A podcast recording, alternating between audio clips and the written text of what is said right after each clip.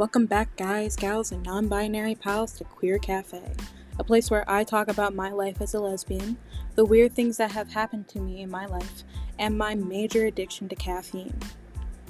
I've been on hiatus for way too long, and it's time to get back in the swing of things, but with a twist.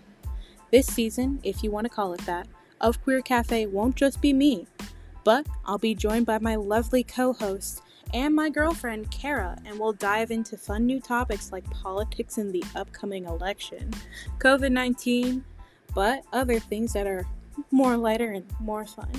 Things like our gay awakenings, fun TV shows, we'll play games, and most of all, we'll talk about our dependency on caffeine while getting extremely caffeinated. And maybe we'll just grab a cup of wine sometime.